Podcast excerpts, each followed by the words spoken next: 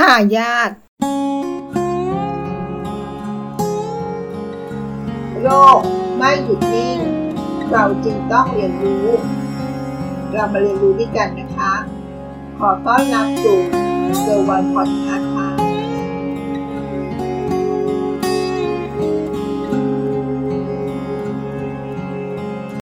สวัสดีค่ะ เมื่อพูดถึงคำว่าทายาท ในกรณีนี้จะพูดถึงทายาทโดยธรรมนะคะ กระทรวงยุติธรรมได้ออกกฎเรื่องเกี่ยวกับทายาทโดยการจัด 6 อันดับทายาทโดยธรรม ที่มีสิทธิรับมรดกตามกฎหมายนะคะ กระทรวงยุติธรรมได้เปิดเผยข้อมูลทางกฎหมายว่า เมื่อบุคคลใดตาย ไม่ว่าการตายนั้น จะตายโดยธรรมชาติ หรือตายโดยผลของกฎหมาย เช่นการสาบสูญมรดกของบุคคลนั้นเพื่อตกทอดแก่ทายาทค่ะ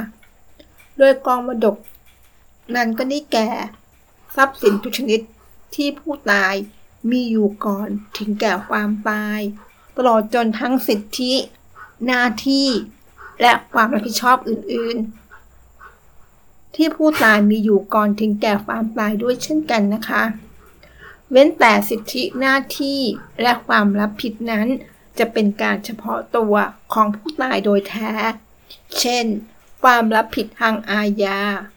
หรือความเป็นนายจ้าง ลูกจ้าง เป็นต้นค่ะ ส่วนทายาทผู้รับมรดกตามมวยกฎหมายแพ่งและพาณิชย์ ในมาตรา